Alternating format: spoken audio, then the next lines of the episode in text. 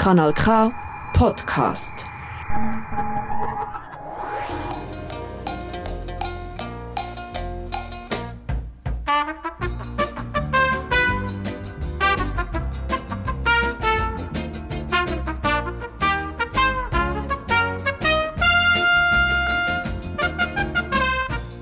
Da ist Radio Silbergrau mit der neuesten Sendung. Ihr hört uns auf Radio Berner Abe, im Argo auf Kanal K, auf Radio Chico oder natürlich Tag und Nacht im Internet auf radiosilbergrau.ch. Ich bin Susanne Hofer und begleite euch durch die Sendung. Heute haben wir einen ganzen Strauß von verschiedenen Beiträgen für euch zusammengestellt. Zuerst geht es um die Umweltgruppe Kehrsatz. Nachher hören wir, wie Norwegen anders tickt. Darauf geht es um eine unglaubliche Geschichte aus Pakistan. Die in Brienz ist der vierte Beitrag. Und als letztes kommt unsere Rubrik «Was macht eigentlich?». Heute geht es um einen Gigenbauer. Also jetzt zum ersten Beitrag. Monika Wieser trifft der Andi Tromp. Er ist ehemaliger Bio- und Mathelehrer in Kehrsatz und Gründungsmitglied von der Umweltgruppe Kehrsatz. Die ist im 1987 gegründet worden und der Andi Tromp hat lang in der Region bei den Bauern müssen grosse Überzeugungsarbeit leisten. Zugunsten der Natur haben sie heute ein gutes Einvernehmen. Monika Wieser hat vom Andi Tromp wissen, was der seinerzeit der Anlass zur Gründung von dem Verein war. Ja, das war in den 80er Jahren. Auch für mich war es so, gewesen, ist das Waldsterben im Vordergrund. Gewesen. Und das hat mich wahnsinnig beschäftigt. Und es hat andere Leute auch noch gegeben, die das auch beschäftigt hat. Und dann ist gleichzeitig in der Gemeinde ist die Ortsplanungsrevision entstanden. Das heisst, man hat einmal Bauzonen ausgeschieden und nachher nicht mehr. Und Käsitz ist gewachsen und gewachsen. Niemand hat sich für die Natur eingesetzt. Und nachher waren wir wirklich ein Paar, die innerhalb von fünf Monaten haben wir uns nachher zusammengetan und probiert, einen Verein zu gründen. Und bei der Gründungsversammlung haben wir tatsächlich 39 Leute zusammen gehabt die unterschrieben haben. Und sieben sind nachher in den Vorstand gekommen. Und einer von diesen sieben war eben ich, ich. Was waren eure Aufgaben dazu mal? Was habt ihr gemacht dazu mal?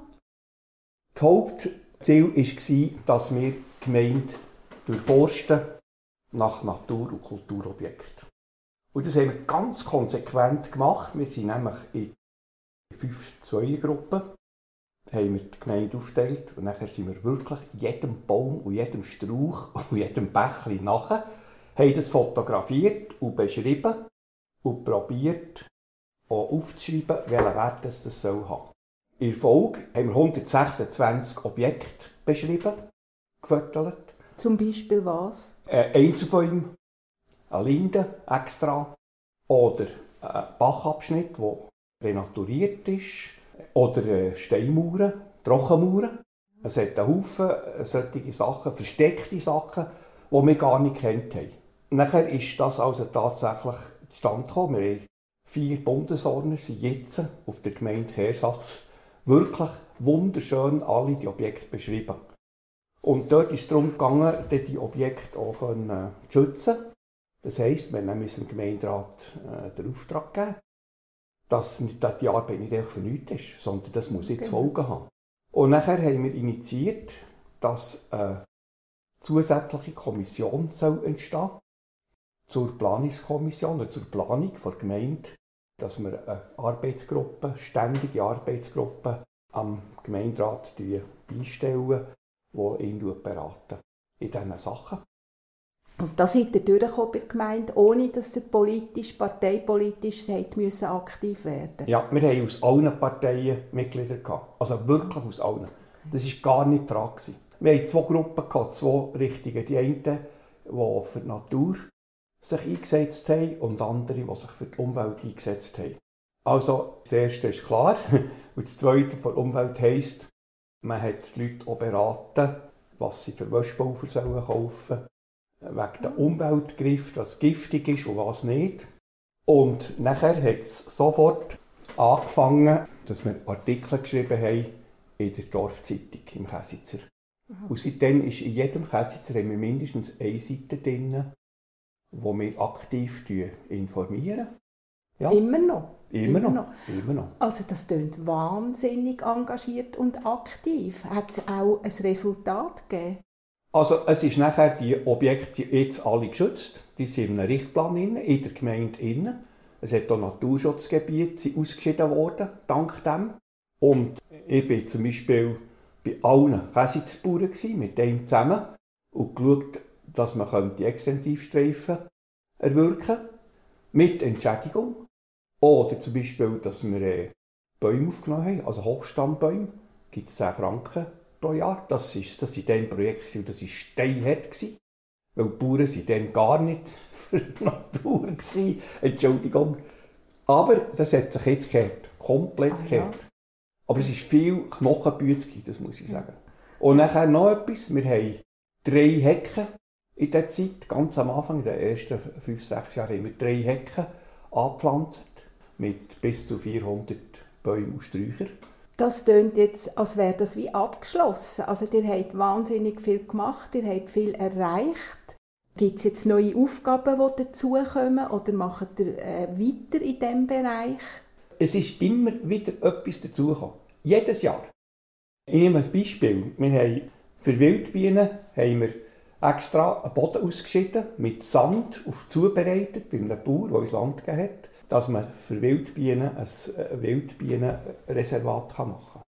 Oder Eidechsli, Eidechsenstandort, haben wir da richtig Königstäli, drei Standorte eingerichtet mit Trockenmauern.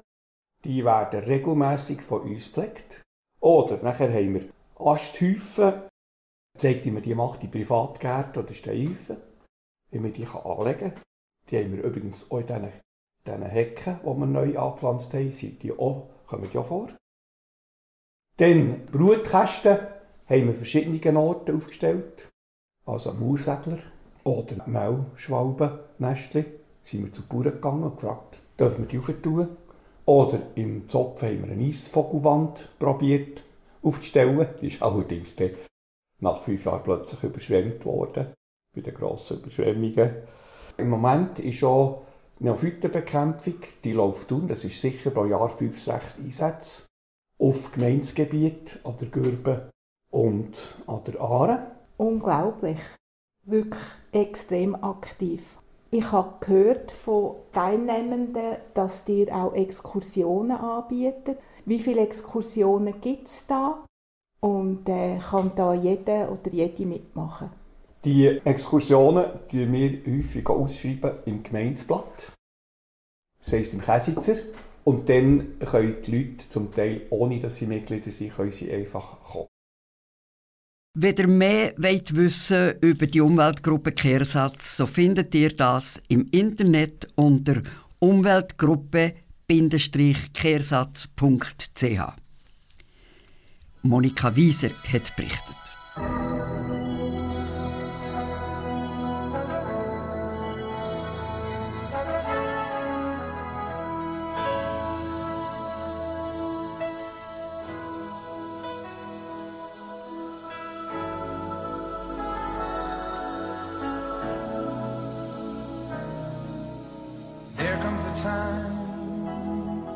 When we heed a certain call, when the world must come together as one, there are people dying.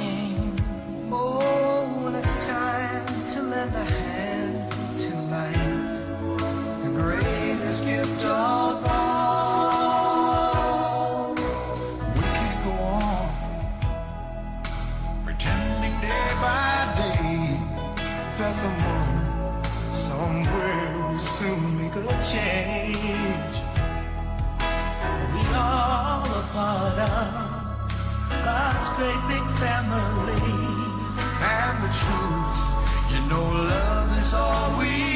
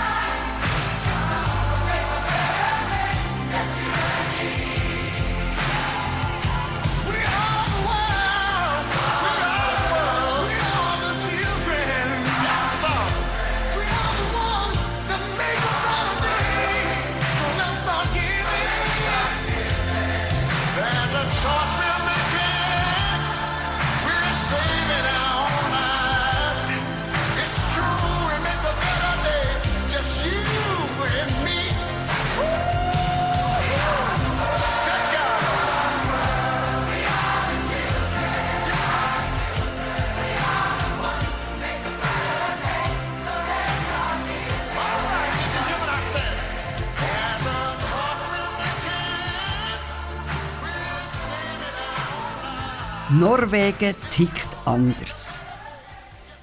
Der Christoph Gassmann hat den Alltag einmal anders erleben. Er bucht einen Sprachaufenthalt in Oslo.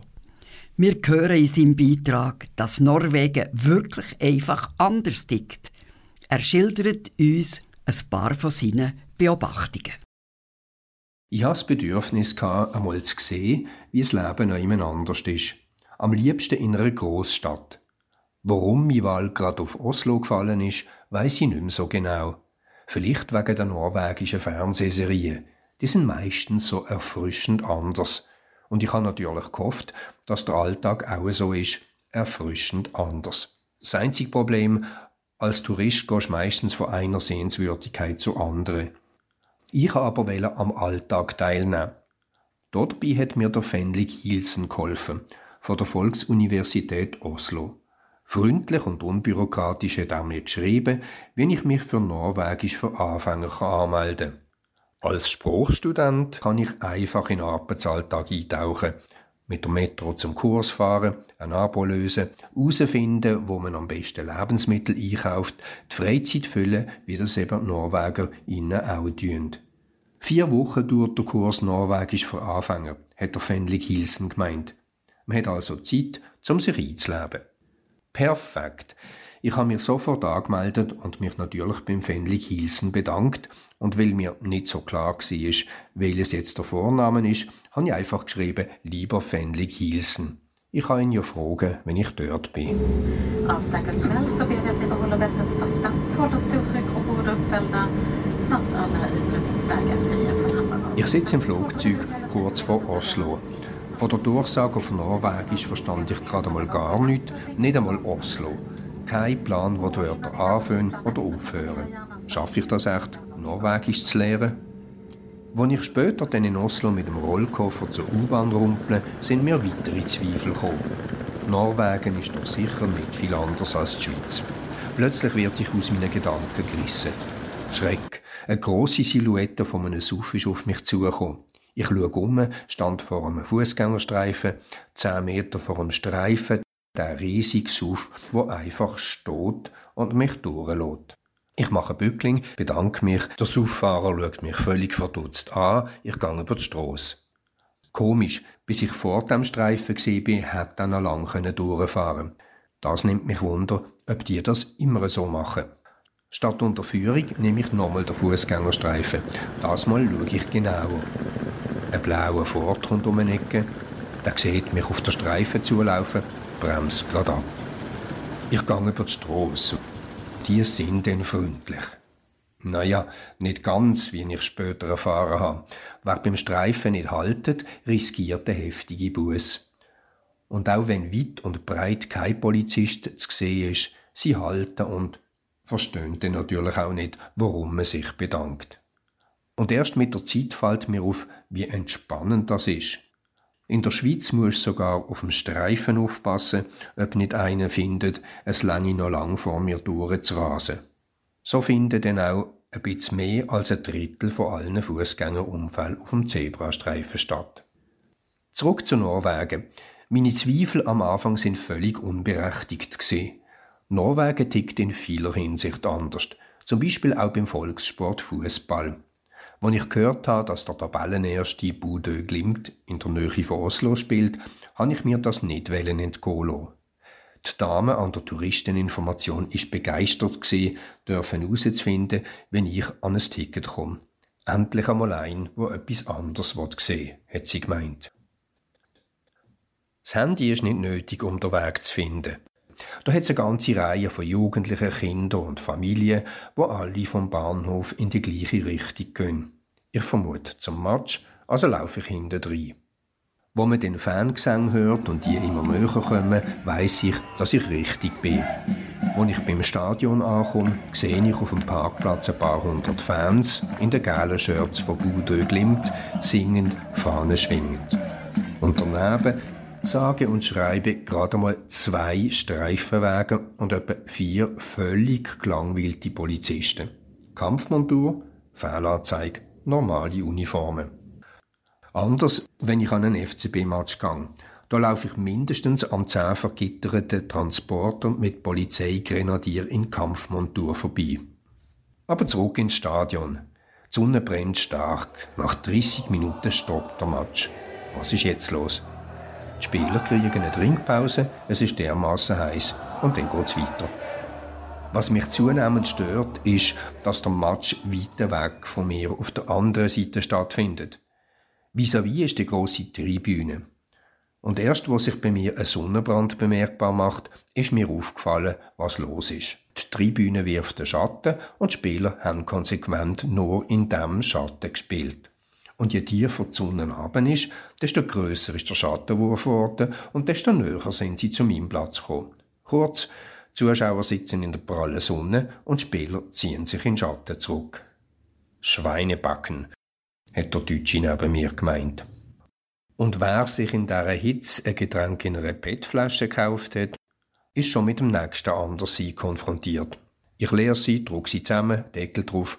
Aber wo ist der nächste PET-Köbel? Weit und breit nie. Da ist nämlich ein Pfand drauf, aber wo geht's das zurück? Irgendwann entdecke ich in einem Supermarkt eine lange, breite Röhre in der Wand. Also, Deckel drauf, die Flasche wieder in eine Form zurückdrucken, dass man den Barcode lesen kann, reingeschoben und nebendran den Knopf drücken, Geld zurück. Und es tönt wie bei einem Spielautomat.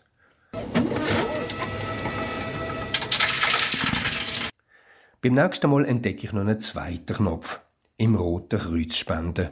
Also drücke ich den. Statt Geld gibt es einen Zettel. Dank irgendeiner Bestätigung. Ich stecke ihn in den Sack, denke nichts dabei. Wenn ich ihn daheim wegwerfen will, schaue ich doch noch drauf und sehe eine Nummer. Mühsam tue ich entziffern, was geschrieben steht. Wer die Flasche im Roten Kreuz spendet, nimmt gerade noch an einer Verlosung teil. Von jetzt weg drücke ich den Knopf. Auch hier kann ich ein Spielautomaten-Feeling kriegen. Allerdings klingelt es nicht mehr so schön. Aber ich mache etwas Sinnvolles. Schon fast daheim fühle ich mich, wenn ich beim Norwegisch lehren mit dem Ton unterbrochen wird. Für mich als Schweizer heißt das Sirenentest. Aber was denn länger geht, bin ich schon leicht irritiert. Schlussendlich grenzt Norwegen an Russland und da herrscht im Moment große Verunsicherung. Unterbrochen wird ich von einem SMS. Komisch, ich habe niemandem hier in Norwegen meine Handynummer gegeben. Ich lese, kein Grund zur Panik, falls man Sirenentöne hört, das sei ein Test. Die scheinen hier mega gut organisiert zu sein. In der Schweiz habe ich auf jeden Fall noch nie ein SMS gekriegt, wenn Sirenen tönen. Aber das mit mega gut organisiert habe ich irgendwann doch ein bisschen anders gesehen. Denn man sagt, dass die Norweger nicht unbedingt einen grossen Arbeitseifer haben. Wer gerne am Morgen einen Kaffee hat und durch Norwegen reist, merkt das bald. Der Beck und meistens sein sie Kaffee am Ort macht nicht vor den Zähnen auf und dafür dann aber am 5 wieder zu. Gehst am Morgen früher wandern und kommst zu oben zurück, keine Chance beim Beck Brot zu kaufen. Das Positive, man nimmt das Leben gelassen. Als ich einmal das falsche Buch gekauft habe und ich im Kundendienst gemeldet habe, habe ich sofort eine freundliche Antwort gekriegt dass sie Kundenservice groß schreiben und ich sicher innerhalb von drei Wochen eine Antwort kriege. Man nimmt alles gelassen. Aber zuverlässig ist man trotzdem. Ich habe mein Buch zurückgeben und das Geld bar auf die Hand gekriegt. Das sind nur ein paar Beispiele von vielen, die zeigen, dass Norwegen ein guter Ort ist, um einmal den Alltag anders zu erleben als in der Schweiz. Und, um zum Anfang zurückzukommen, da hat mir der Herr mit dem seltsamen Namen, der Fenlik Hilsen, einen guten Start an der Volksuniversität ermöglicht. Und nachdem ich ihm mehrmals gemailt und geschrieben habe, lieber Fenlik Hilsen, ist der Name plötzlich verschwunden und es ist der Name Barbara auftaucht. Im norwegischen Kurs hat sich das dann geklärt. Fenlik Hilsen heißt nämlich freundliche Grüße. Doch die Barbara hat es offenbar so genommen, wie ich das Leben in Norwegen erlebt habe mit viel Gelassenheit. Der Christoph Gassmann hat uns in diesem Beitrag Norwegen näher gebracht. Kanal K. Richtig gutes Radio. Jeg vil ikke ha deg tilbake, så jeg går og synger på sangen du hater. Og jeg gjør hva jeg vil, og kommer ikke tilbake. I sofaen hadde vi på hver vår sjeselong. På Netflix så titta vi på hver vår sesong. Jeg prøvde, men hun hadde uka sida. Vi snakka sist sammen for en uke sia. Og jeg vil jo ikke ha det sånn. Bleieskift og brudevalg som stasjonsvogn. Så dette her må ta en brå slutt. Før jeg sitter her med barn og gårdsbruk. Hun vil ha barn, hun vil ha hund. Hun vil ha hytte i Langesund. Jeg vil ha øl, jeg vil ha fri. Sånn får det nesten bare bli. Jeg vil ikke ha deg tilbake,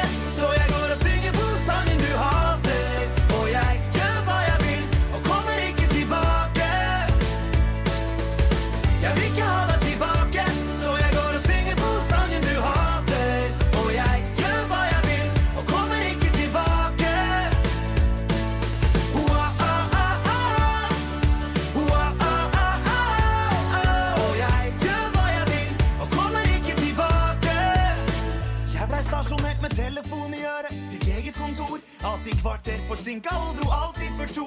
Jeg hata det, men følte det var sjansen jeg fikk. Hun ba meg fokusere og sa jeg kunne ikke leve av musikk. Og når jeg kom hjem, så var det mer stress. Hun ville se gullrekka, jeg ville på Place. Nå skal hun gifte seg for andre gang, mens jeg på Tryvann og ser etter blandevann. Hun vil ha barn, hun vil ha hund. Hun vil ha hytte i Langesund. Jeg vil ha øl, jeg vil ha fri. Sånn får det nesten bare bli. Jeg vil ikke ha deg tilbake, så jeg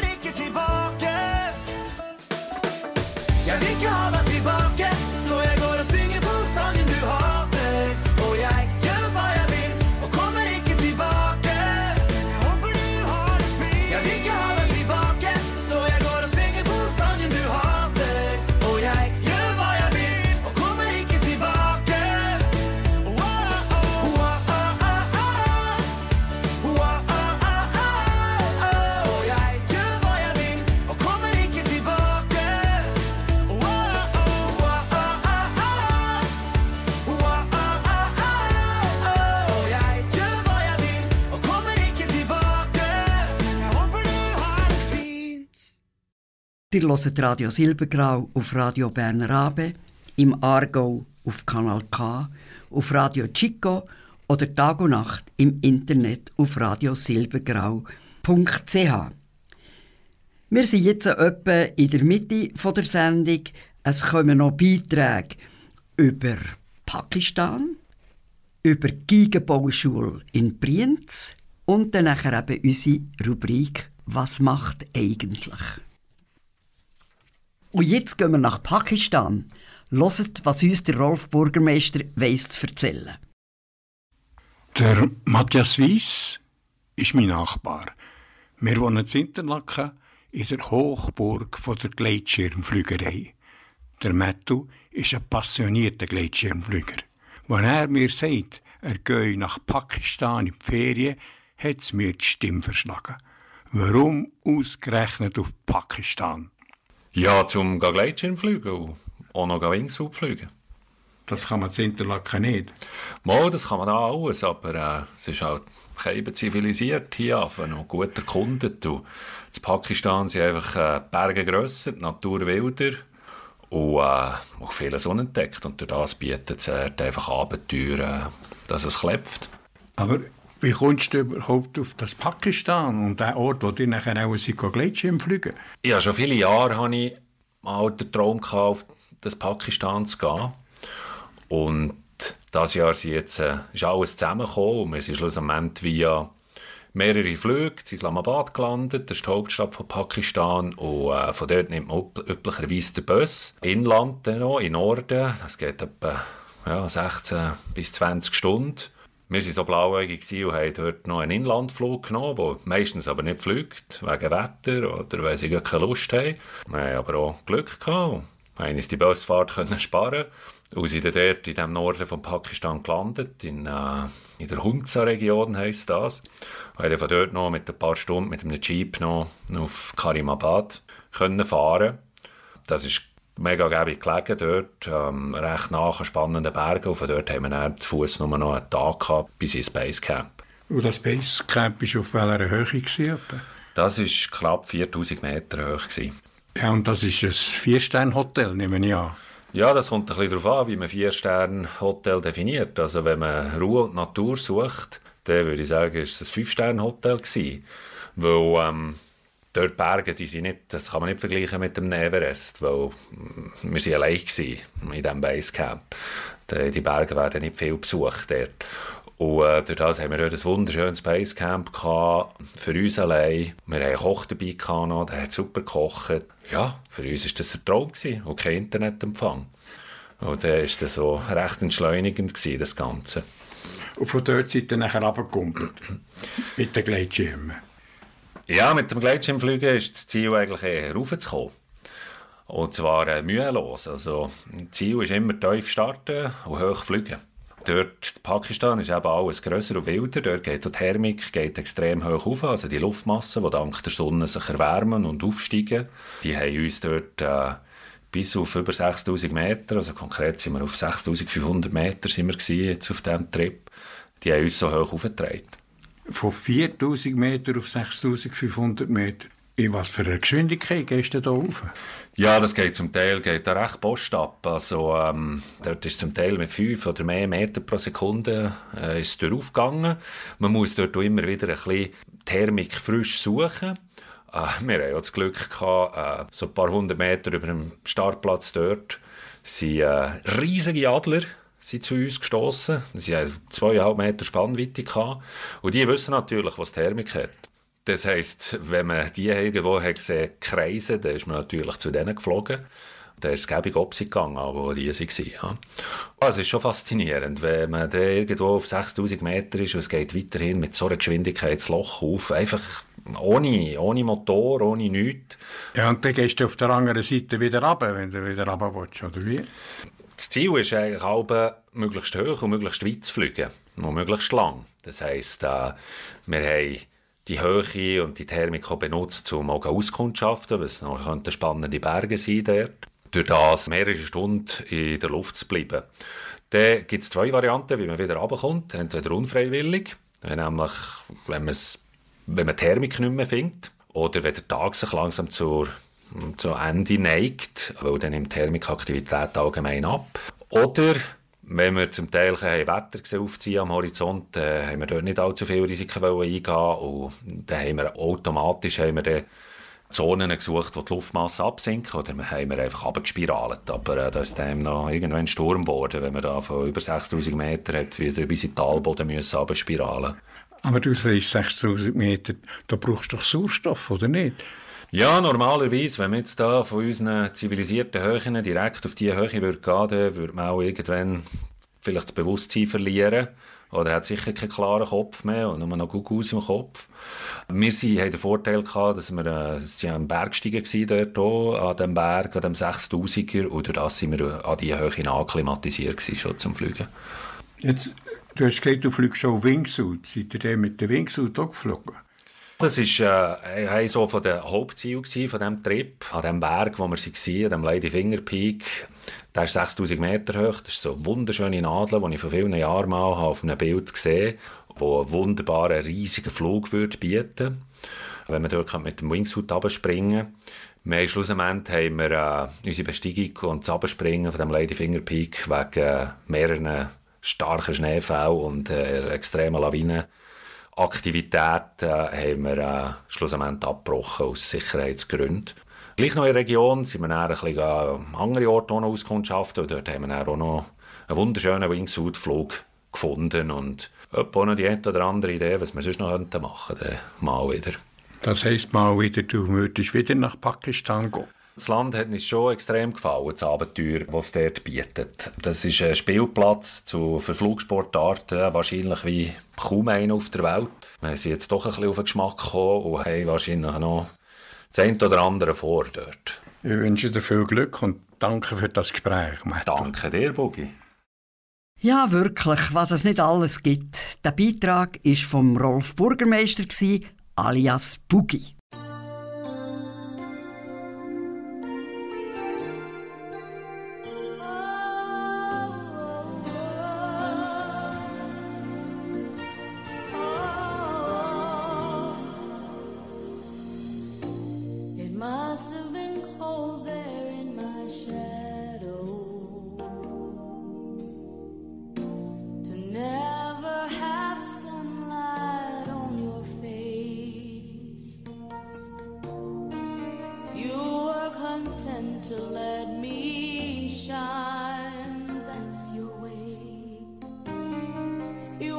我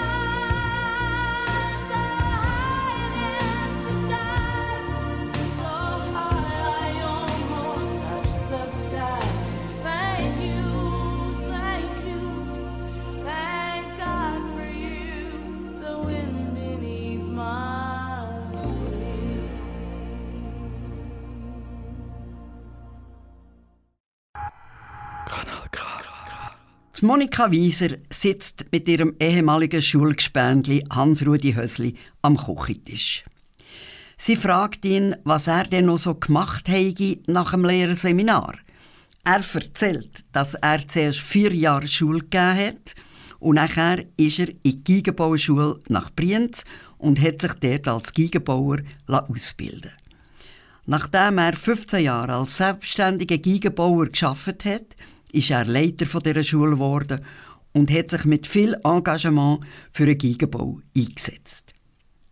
Wie es dazu ist und was er alles hat müssen leisten, erzählt er der Monika Wieser. Im 1996 hat der Kanton Bern die damals kantonale Geigenbauschule aus Finanzierungsgründen schließen und ich habe mich dort stark gemacht, dass man die Schule weiterführen kann und bin dann in der Folge Schulleiter geworden.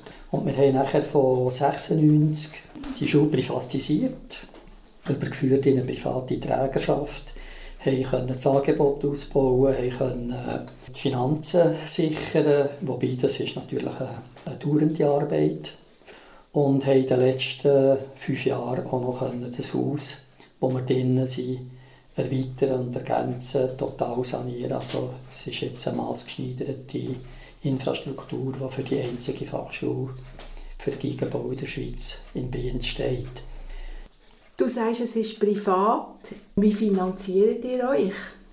1996 gesagt, ist der Kanton ausgestiegen und wir haben nachher 1998 eine Stiftung Geigenbauschule Brienz gegründet, haben dort Gelder bekommen von Privatpersonen, aber auch vom Lotteriefonds vom Kanton Bern, von der Lotterie Romand und haben sukzessive ein Stiftungskapital zusammengebracht, das dann gerechtfertigt hat, dass man wieder neue Verträge können abschließen Und im Jahr 2004 haben wir dann nachher eine zweite Stiftung können gründen, Stiftung Hans und Verena Krebs, weil äh, der Krebs seine zwei uns vermacht hat, mit der Auflage, alles zu verkaufen, anzulegen und äh, das Geld dürfen wir für die Stiftung Geigenbauschule brauchen.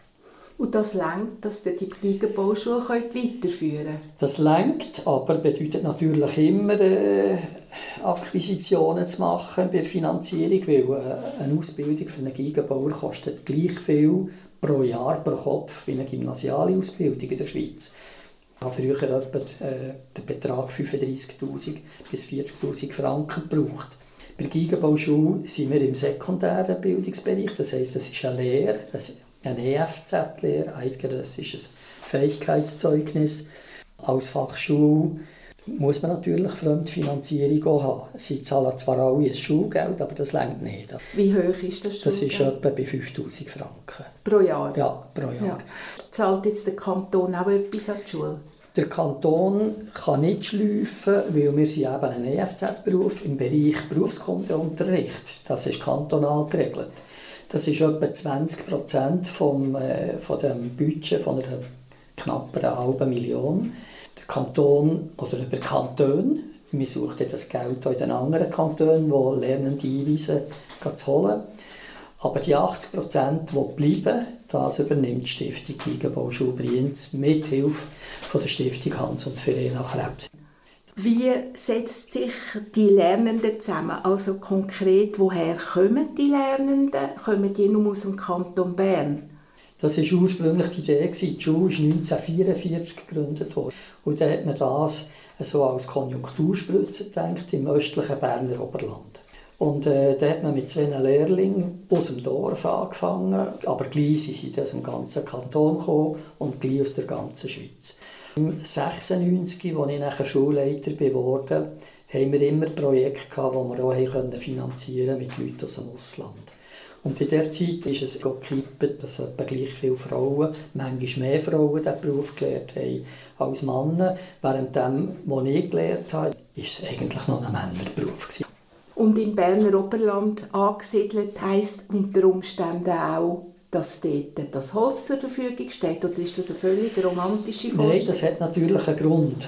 Mir hat der Ort ausgelesen, weil die Kompetenz von der Holzbearbeitung mit den Holzbildhauer und mit den Kleinschreiner am Platz Brienz schon stark vorhanden war. Gigaholz kommt aus dem ganzen Alpenraum, also nicht nur aus der Gemeinde Brienz, aber es ist ja so, dass wir in der Region sehr gutes Holz finden können. Und du bist seit wann pensioniert? Ich bin 2019 in Pension, ich habe ein Jahr über das Alter rausgearbeitet, weil wir haben in dieser letzten Zeit noch einen grossen Um- und Erweiterungsbau realisieren wo wir sehr, sehr viel Geld gesucht haben. Und ich habe die Schule einfach begleitet, bis im neuen Haus mehr oder weniger die Sachen wieder am Ort waren. Und du hast gut können gehen?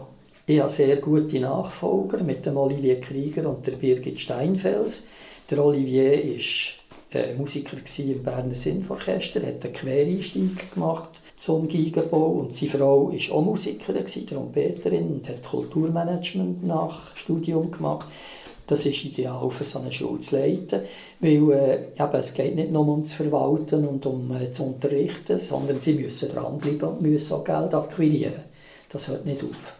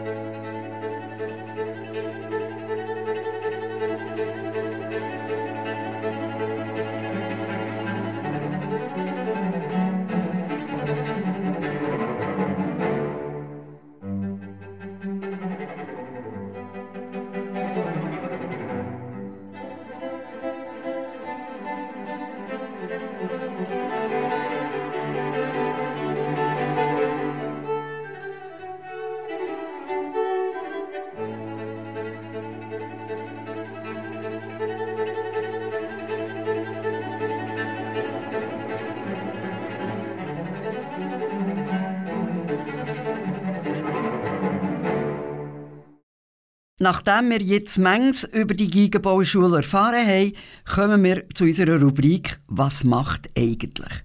Heute eben ein Gigenbauer. Der Hans-Rudi Hösli stellt uns die Berufsausbildung vor. Berufsbezeichnung heisst eben Gigenbauer und genau genommen Gigenbauerin, Gigenbauer EFZ. Das ist alles rund um einen Gigenbau. Also wir tut Instrumente bereitstellen für die Musizierenden, für Schüler, für Liebhaber, für Professionelle. Wir tut sie flicken, wir machen Servicearbeiten, wir tut sie neu bauen. Und wenn es in die obere Liga geht, wir tut sie restaurieren. Das ist aber eigentlich fast eine Zusatzausbildung, muss man sagen. Die vierjährige Lehre stützt auf eine Bildungsverordnung und einen Bildungsplan. Das ist hoch modern bei uns. Also wir waren einer der letzten Schweizer Berufe, der das durchgachert hat. Das sind sehr gute Papiere und das ist Weltspitze, was man da in der Schweiz macht. Ist also ein Abschluss EFZ wie irgendeine Lehre, eine Berufslehre? Genau. Ich nehme an, die Berufsschule ist in der Gigenbauschule selber integriert. Ja, es ist eben eine Vollzeitfachschule. Das heisst, die Lernenden die gehen in der Gigenbauschule, wo sie 42 Stunden pro Woche können arbeiten können. Sowohl im Lehrbetrieb, wo sie die praktischen Arbeiten machen, wie im Berufskundeunterricht, wie in die Einführungskurse. Wenn man in eine neue Technik eingeführt wird, äh, gibt es einen sogenannten Einführungskurs. Und da kommen dann vielleicht auch die aus der Schweiz noch dazu, die eine sogenannte Meisterlehre machen. Wie alt sind die Lernenden? Es ist eigentlich, durch das, dass es eine Lehre ist, definiert. Man ist äh, schulentlassen, vielleicht mal knapp 16. Es gibt aber Lernende, die sind über 30, wenn sie kommen. Es gibt Lernende, die kommen mit einem Hochschulabschluss. Wir haben schon einen Master in Mathematik ETH gehabt. Wir haben Musiker ausgebildet in der Vergangenheit. Man sucht Leute, und die müssen eine Eignungsprüfung machen, die eine Affinität haben mit, zur Musik, die man mit diesen Instrumenten macht, die geschickte Hände haben, gute Augen haben und sie müssen auch gute Sozialkompetenzen haben, weil als Gigenbauer steht man irgendwann schon am Ladentisch, redet mit Leuten, muss klar können sein. Die spezielle Vorkenntnis wäre in dem Fall unter anderem, dass sie können spielen können. Gibt es noch andere Vorkenntnisse, die wichtig sind? Nein, ich habe gesagt, eine Eignungsprüfung machen wir. Und äh, das Gigenspiel oder das Cello oder die Bratsche, was ja auch eben Gigen sind, einfach die größeren Geschwister, die muss man nicht zwingend können spielen, aber man muss musikalisch sein. Aber die Realität ist natürlich so, dass die meisten über das Instrument, das sie schon gespielt haben, zu diesem Beruf kommen. Jetzt würde mich noch interessieren, Eignungsprüfung, ein paar Stichworte dazu. Eine Eignungsprüfung, äh, wie es das Wort sagt, ist nichts Absolutes, weil man vergleicht an einer Eignungsprüfung einen knapp 16-Jährigen mit vielleicht einem 30-jährigen Schreiner. Also man muss schauen, mit praktischen Arbeiten, mit Gesprächen, mit gestalterischen Arbeiten, mit einer Musikprüfung, passen die in diesen Beruf hinein, kann man die dazu führen, dass sie später in einem Gigenbauatelier arbeiten können, als Angestellte oder vielleicht dereinst als eigener Unternehmer. Wie sind Berufsaussichten? Die sind nach wie vor gut, sehr gut. Die Schweiz bildet mit den pro Jahr drei eigentlich das aus, was die Fluktuation erfordert. Aber in diesem Beruf kann man sich natürlich international bewegen. Häufig geht man nach der Lehre im alten Sinn auf die Wanderschaft und ist dann vielleicht in Paris oder ist in London oder ist in Berlin oder Übersee und kommt dann vielleicht einmal zurück oder bleibt hängen. Wie viele ähm, Lehrkräfte habt ihr bei euch? Es sind um die 300 Stellenprozent, das geht ein bisschen auf und ab. Also Teilzeitanstellungen sind da dabei. Es geht um einen praktischen Unterricht, um einen Werkstattunterricht, es geht um äh, die Berufskundefächer, es geht um die Einführungskurse. Und die Lehrer haben dann manchmal von der Finanzierung her gesehen so ein bisschen verschiedene Hüte an. Also einmal sind sie über Stiftung angestellt, einmal vielleicht über einen Kanton für Berufskundeunterricht. Es ist ideal, dass die Schule eigentlich wie eine Gesamtschule betrieben wird oder wie, wie ein barocker Lehrbetrieb. Alle, die lehren, die, die zwölf Lernenden, sind im gleichen Raum mit den Lehrmeistern, haben jederzeit äh, bekommen sie Antwort auf ihre Fragen, Anleitungen für das, was sie müssen machen müssen und werden so sukzessive vom Einfachen zum Komplexeren hergeführt. Und am Schluss können sie gute, anständige Instrumente bauen, von A bis Z, können Servicearbeiten machen an denen und können auch Reparaturen ausführen. Was hat sich geändert in der heutigen Berufsausbildung zu der Zeit, wo du die Lehre noch gemacht hast? Ja, wir sind im 21. Jahrhundert angekommen. Man kann heute im Gigenbau Reparaturen machen, wie der Zahntechniker Zähne flicken kann. Also, man schafft mit Scans, man schafft mit Fotogrammetrie, man kann das umrechnen vom Computer und kann einen Flick an einem, an einem Instrument aus Holz nach wie vor auf einer CNC-Maschine machen. Aber man muss natürlich das ganze Gigenbauer-Know-how haben, sonst macht man einen Blödsinn oder, mit diesen technischen Spielzeugen. Wer lernt Gigen bauen, eine Giga von A bis Z machen, kann das an einem Küchentisch oder an einer Hobelbank mit einem Rucksack voll Werkzeug, mit wenigen Bitzen Holz machen, wie man das schon vor 500 Jahren gemacht hat. Ihr noch mehr wissen über die Gigenbauschule, könnt ihr die Ausstellung und Showwerkstatt in Brienz besuchen oder ihr findet im Internet unter geigenbauschule.ch noch mehr Informationen.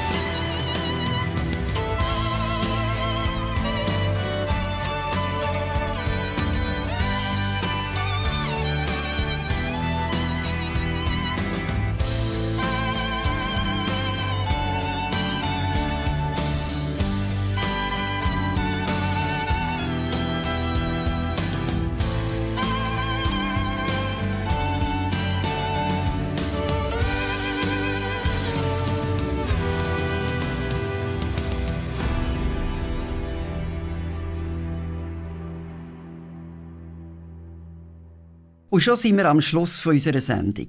Ihr habt Radio Silbergrau gelost auf Radio Berner Abe, im Aargau auf Kanal K, auf Radio Chico oder natürlich immer Tag und Nacht im Internet auf radiosilbergrau.ch.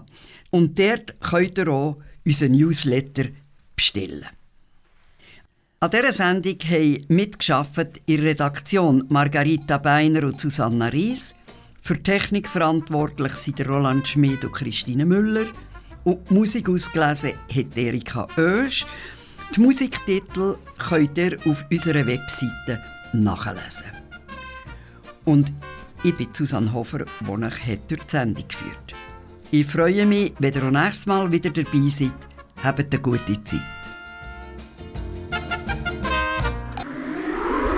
Das ist ein Kanal K Podcast Jederzeit zum Nachhören auf kanalk.ch oder auf deinem Podcast App.